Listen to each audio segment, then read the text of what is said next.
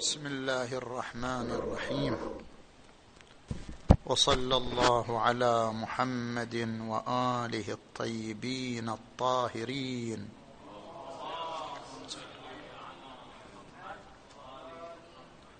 واللعن الدائم على أعدائهم أجمعين إلى قيام يوم الدين.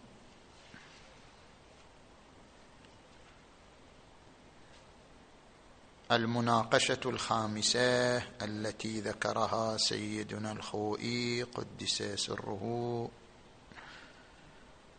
في كتاب البيان في تفسير القرآن لروايات الجمع لروايات جمع القرآن. في عهد الخليفة الأول أو عهد الخليفة الثالث. هي أن مفاد هذه الروايات مناف للعقل.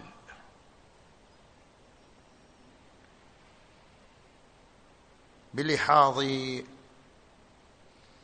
أن مقتضى اهتمام الرسول صلى الله عليه وآله والمسلمين في عصره بالقرآن حفظا وتلاوه ومثابره بحيث كان اهتمامهم بالقرآن لا يقل عن اهتمامهم بأداء الفرائض.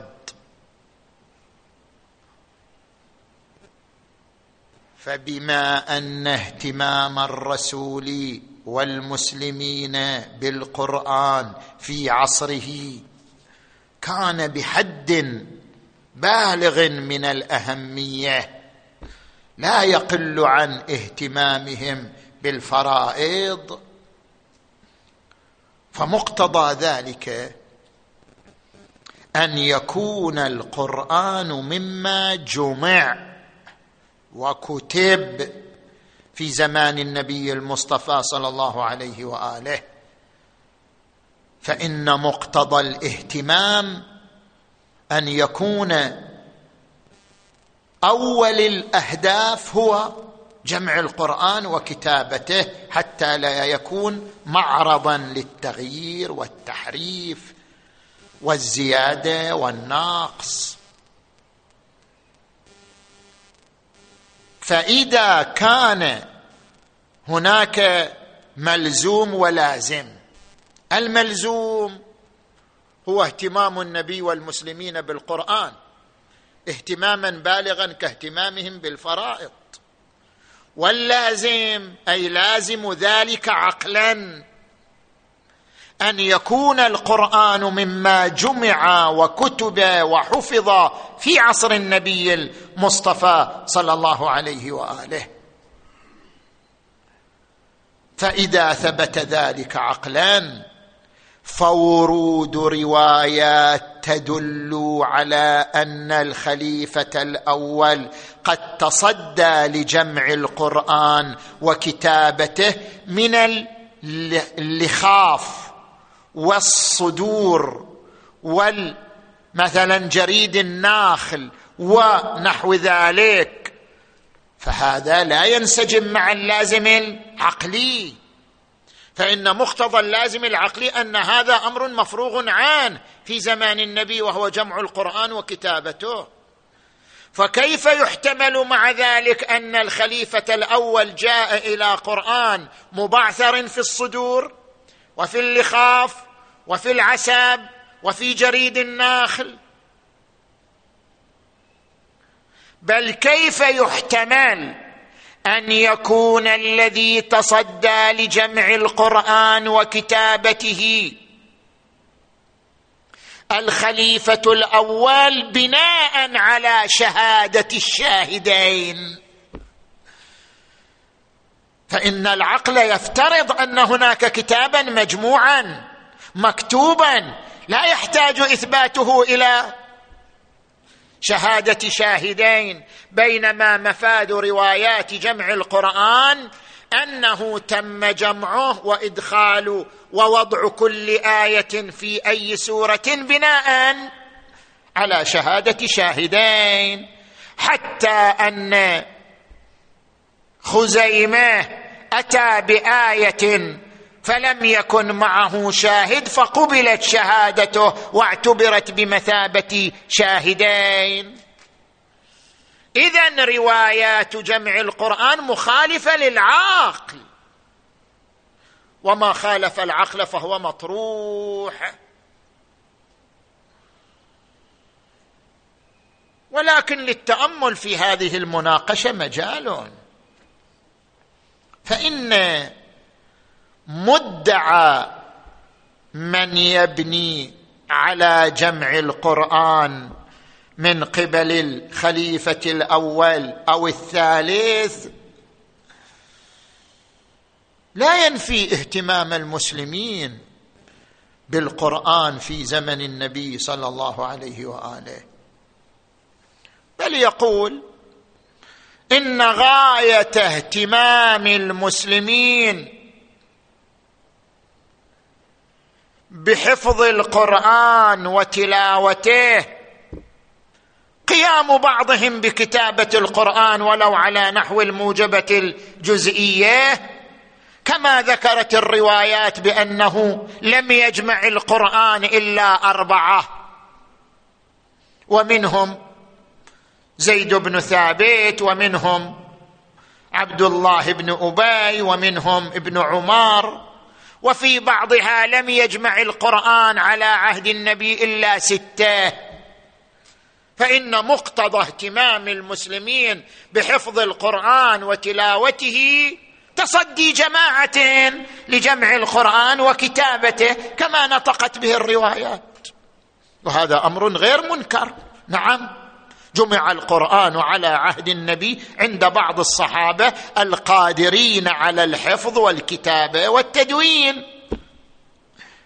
وهذا لا يتنافى عقلا مع تصدي الخليفة الأول لجمع القرآن باعتبار أن الخليفة الأول لما رأى أن هذا القرآن المجموع على عهد النبي معرض للتغيير والتحريف باعتبار أنه ليس مصحفا شائعا بين المسلمين جميعا. فمن هذا الباب تصدى لجمع القرآن واعتمد على شهادة الشهود. فلا يوجد تناف عقلا بين دعوى جمع القرآن في عصر النبي صلى الله عليه وآله وبين تصدي الخليفة الأول لجمع القرآن. إذ لم يثبت باللازم العقلي أن القرآن المجموع على عصر النبي كان شائعا بحيث أن بيوت المسلمين كانت واجدة لمصحف مكتوب بينها تتلوه وتقوم بقراءته. هذا لم يثبت باللازم العقلي. وهذا ما اقتضى أن يتصدى الخليفة الأول لإصدار مصحف يعم بيوت المسلمين كما يظهر من روايات جمع الخليفة الثالث أنه أحرق المصاحف ووحدها في مصحف واحدين. ومن هنا نشأ الإشكال. فإنه إذا كان قد تصدى الخليفة الأول لجمع القرآن اعتمادا على الشهادات. فإن هذا مظنة عادة للاختلاف والتبديل وإعمال الحادث والاجتهاد.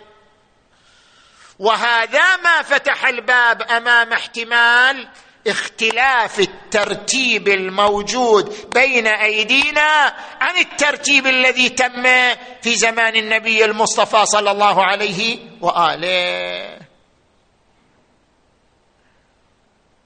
هذه المناقشة الخامسة المناقشة السادسة. ذكر في صفحة 254 أن هذا مناف للإجماع. يعني أن مفاد روايات جمع القرآن مناف للإجماع. فقال قدس سره.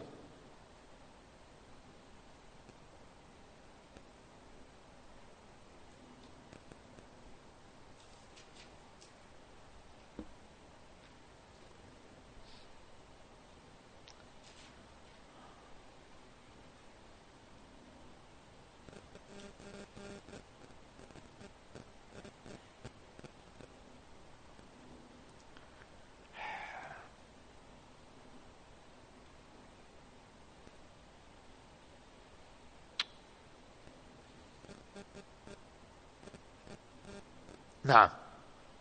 مخالفة أحاديث الجمع للإجماع.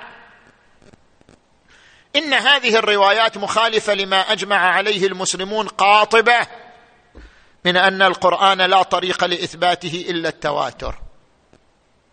فإن هذه الروايات تقول إن إثبات القرآن حين الجمع لم يكن متواترا بل كان منحصرا بشهاده شاهدين أو بشهادة رجل واحد إذا كانت شهادته تعدل شهادتين. وعلى هذا فاللازم أن يثبت القرآن بخبر الآحاد. وهل يمكن لمسلم أن يلتزم بذلك؟ ولست أدري. كيف يجتمع القول بصحة هذه الروايات التي تدل على ثبوت القرآن بالبينة مع القول بأن القرآن لا يثبت إلا بالتواتر؟ أفلا يكون القطع بلزوم كون القرآن متواترا سببا للقطع بكذب هذه الروايات؟ أجمع. ومن الغريب أن بعضهم كابن حجر فسر الشاهدين في الروايات بالكتابة والحفظ. يعني ما كان يحتاج إلى إثبات شاهدين وإنما الشاهدين على الكتابة والحفظ مو شاهدين على أن الآية من القرآن أو ليست من القرآن. كان جمع القرآن في عصر الخليفة الأول يعتمد على شاهدين شاهدين في الكتابه أنه يكتب هكذا يحفظ هكذا. وليس شاهدين على أن الآية من القرآن أو في هذا الموضع من القرآن. ومن الغريب أن بعضهم كابن حجر فسر الشاهدين في الروايات بالكتابة والحفظ وفي ظني أن الذي دفع حمله على ارتكاب هذا التفسير ما ذكرناه من أن المرتكز عند لزوم التواتر في القرآن ولذلك اضطر أن يحمل كلمة الشاهدين على الشاهدين في الحفظ والكتابة. ولكن هذه المناقشة محل تأمل أيضا باعتبار أن الإجماع إما قام على الكبرى أو قام على الصغرى. بمعنى أنه إما أن الإجماع قام على أن لا يثبت القرآن إلا بالتواتر. لكن هل ثبت بالتواتر أم لا؟ دي مسألة أخرى. الإجماع على الكبرى لا يعني الإجماع. على الصغرى. قام الإجماع بين العلماء على أن القرآن لا يثبت إلا بالتواتر. سلمنا. هذا إجماع على الكبرى. أما هل القرآن الذي بين أيدينا بالترتيب نتكلم كله على الترتيب بالترتيب المعهود مما ثبت بالتواتر أم لا؟ الإجماع على الكبرى لا يثبت الصغرى. وإذا كان المقصود من قبله قدس سره أن هناك إجماع على الصغرى. اي قام إجماع المسلمين على أن القرآن الموجود بين أيدينا بهذا الترتيب مما ثبت بالتواتر فهو إجماع على الصغرى. إذا كان كذلك فبإمكان الطرف المقابل أن يقول هذا إجماع مدركي والشاهد على أنه إجماع مدركي وجود هذه الروايات. التي هي في نفسها روايات كثيرة. دلت على أن الخليفة الأول تصدى لجمع القرآن ولكن عبر شهادة الشاهدين. فدعوى الإجماع مع وجود هذه الروايات الكثيرة. دعوى غير تامة. هذه هي المناقشة السادسة. المناقشة السابعة أنا أقوم بتقريبها وتنظيمها بنحو آخر غير الذي أفاده قدس سره في كتاب البيان في تفسير القرآن. صفحة 249 وصفحة 250 وصفحة 251 إلى آخر هذه الصفحات. فيقال بأنه هناك عاملان نتيجة الجمع بينهما حصول الوثوق بأن القرآن جمع على عهد النبي صلى الله عليه وآله كتابة وحفظا بنحو شائع بين المسلمين. العامل الأول روايات جمع القرآن على عصر النبي حيث وردت عندنا عدة روايات تدل على جمع القرآن في عصر النبي المصطفى صلى الله عليه وآله وقد تعرض لهذه الروايات الشريفة في صفحة 249 بلي فمن هذه الروايات روى الطبراني وابن عساكر عن الشعبي قال جمع القرآن على عهد رسول الله صلى الله عليه جمع القرآن على عهد رسول الله صلى الله عليه وآله وسلم ستة من الأنصار أبي بن كعب وزيد بن ثابت ومعاذ بن جبل وأبو الدرداء وسعد بن عبيد وأبو زيد وكان مجمع بن حارثة قد أخذه إلا سورتين أو ثلاث. وروى قتادة قال سألت أنس بن مالك من جمع القرآن على عهد النبي؟ قال أربعة كلهم من الأنصار وذكر. وروى مسروق ذكر عبد الله بن عمر وعبد الله بن مسعود فقال لا أزال أحبه. سمعت النبي صلى الله عليه وآله وسلم يقول خذوا القرآن من أربعة من عبد الله بن مسعود وسالم ومعاذ وأبي بن كعب. وأخرج النسائي بسند صحيح عن عبد الله بن عمر قال جمعت القرآن فقرأت به كل ليلة. فبلغ النبي صلى الله عليه وآله فقال اقرأه في شهر. ولعل قائلا يقول سيد يعلق أن المراد بالجمع الجمع في الصدور جمعه أربعة جمعه ستة يعني حفظوه حفظوه عن ظهر قلب. مو معنى جمعوه يعني كتابتان. وهذا القول دعوى لا شاهد عليها مضافا إلى أنها لا تنسجم مع تخصيصهم بالذكر.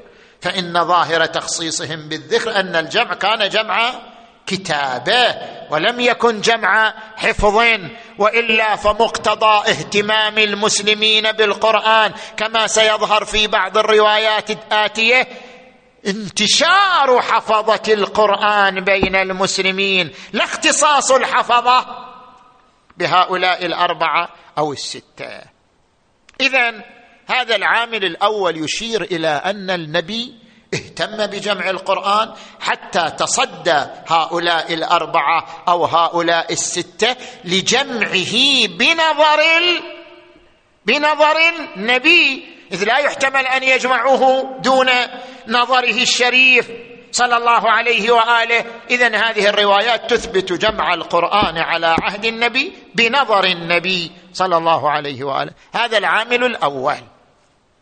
العامل الثاني ما ذكره قدس سره من أن هناك عوامل أربعة أو قرائن أربعة توجب وتفضي إلى الوثوق بأن القرآن كان واضحا من حيث آياته وسوره وترتيب آياته بين المسلمين في زمان النبي صلى الله عليه وآله. فقال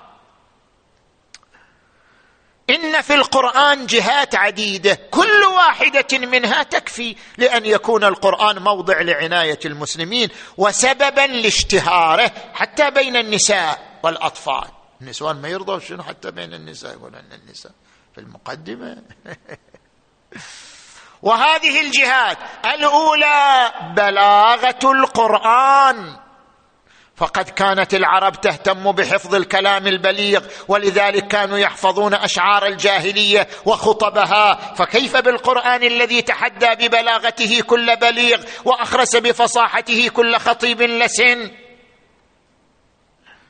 وقد كانت العرب متوجهة إليه مؤمنهم وكافرهم من أجل النكتة البلاغية. هذه القرينة الأولى. القرينه الثانية. إظهار النبي صلى الله عليه وآله وسلم رغبته بحفظ القرآن والاحتفاظ به وكانت السلطة له.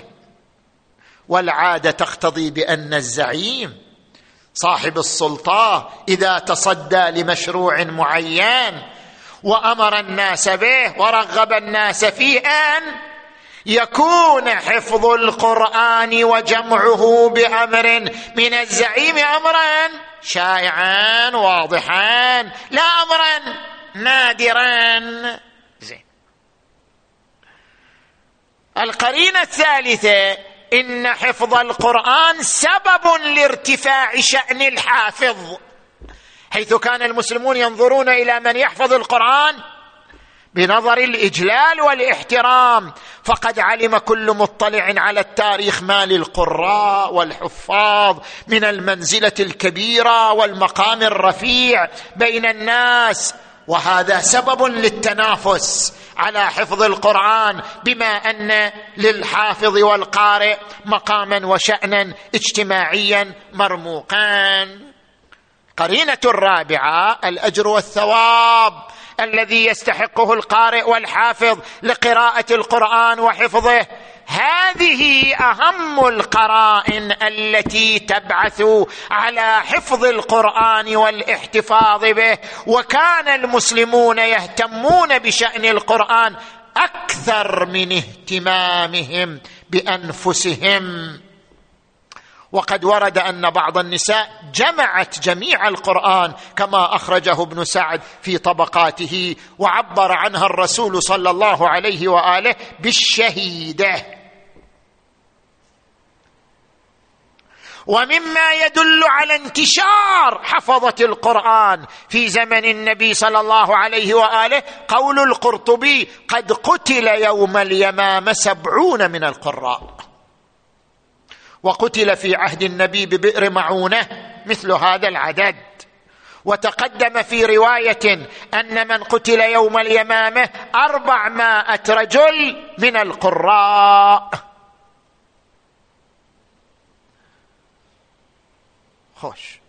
وروى زيد بن ثابت برواية الحاكم في مستدركه وقال حديث صحيح على شرط الشيخين كنا عند رسول الله صلى الله عليه وآله نؤلف القرآن من الرقاع. يعني جرى التأليف في زمانه نؤلف القرآن من الرقاع. زين. إلى آخر ما ذكره. فيمكن أن يقال. من جهة وردت عندنا روايات أن القرآن جمع بنظر النبي صلى الله عليه وآله. ومن جهة أخرى مفاد اجتماع هذه القرائن الأربع التي ذكرها سيدنا الخوئي قدس سره أن اهتمام المسلمين بالقرآن في زمن النبي كان لا يقل عن اهتمامهم بأنفسهم بل بالفرائض. فمقتضى الجمع بين هذين العاملين أن يكون ترتيب القرآن في زمن النبي امرا واضحا شائعا بين المسلمين لا غبار عليه وإلا لا ينسجم. أن يكون عدم وضوح ترتيب القرآن في زمان النبي مع اهتمامه.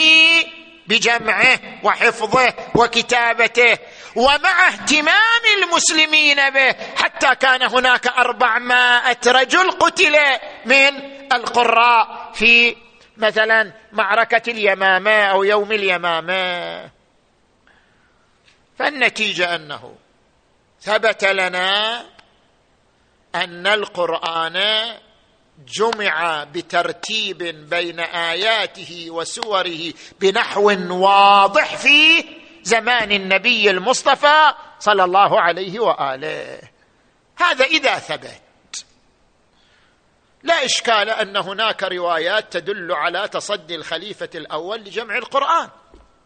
كما أن هناك روايات كثيرة تدل على تصدي الخليفة الثالث لجمع القرآن.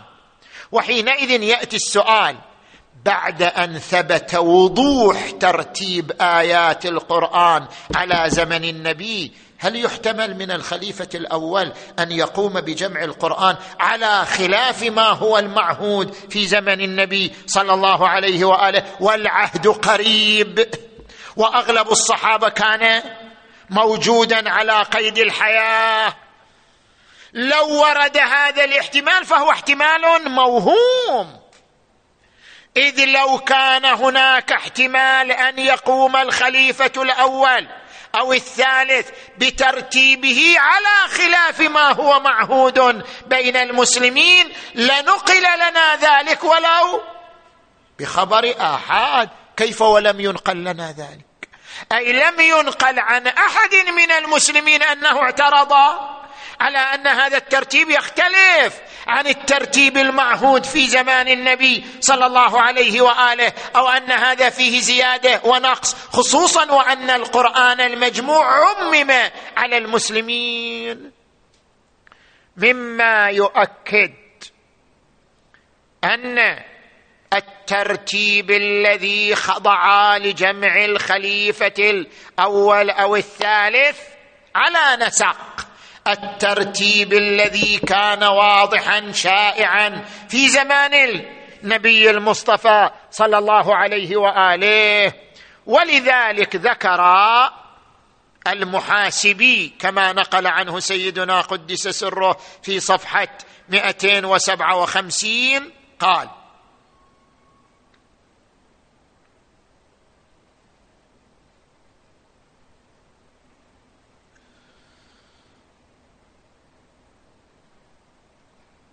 قال الحارث المحاسبي المشهور عند الناس أن جامع القرآن عثمان وليس كذلك إنما حمل عثمان الناس على القراءة بوجه واحد. يعني وحدهم في لغة قريش في مقام القراءة على اختيار وقع بينه وبين من شهده من المهاجرين والأنصار لما خشي الفتنة عند اختلاف أهل العراق والشام في حروف القراءات. فأما قبل ذلك فقد كانت المصاحف بوجوه من القراءات. وتعرفون أن اختلاف القراءات يقتضي أحيانا اختلاف كلمة اختلاف حرف فأراد أن يوحدهم على قراءة قريش أو لغة قريش. إلى آخر ما ذكر.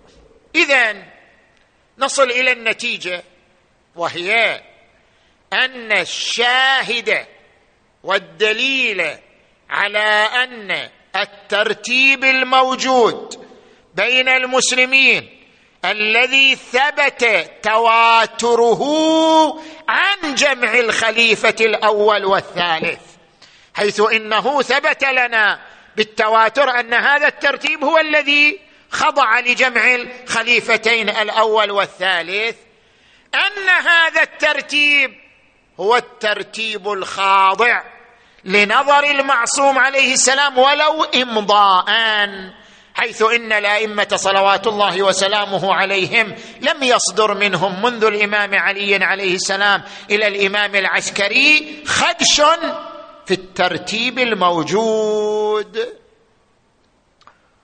مضافا إلى روايات العرض التي تعرضنا لها في جلسة قبل السابقة أن ظاهر روايات عرض الروايات على الكتاب وطرح ما خالف الكتاب أن هناك ترتيبا للكتاب.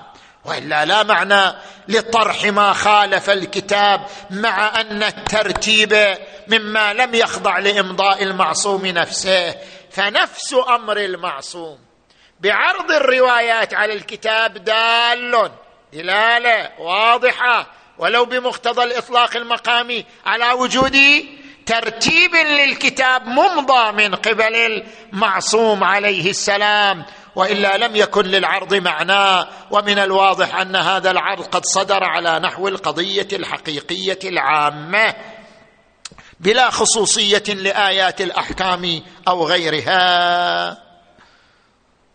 طبعا البحث لم يكتمل وأسبوع الجاي نحن لا نعطل ولربما في الأسبوع الآتي يعني يكون درس التفسير مرتين أو ثلاث داخل الأسبوع حتى ننهي هذا البحث وهو بحث حجية سياق القرآن. والحمد لله رب العالمين.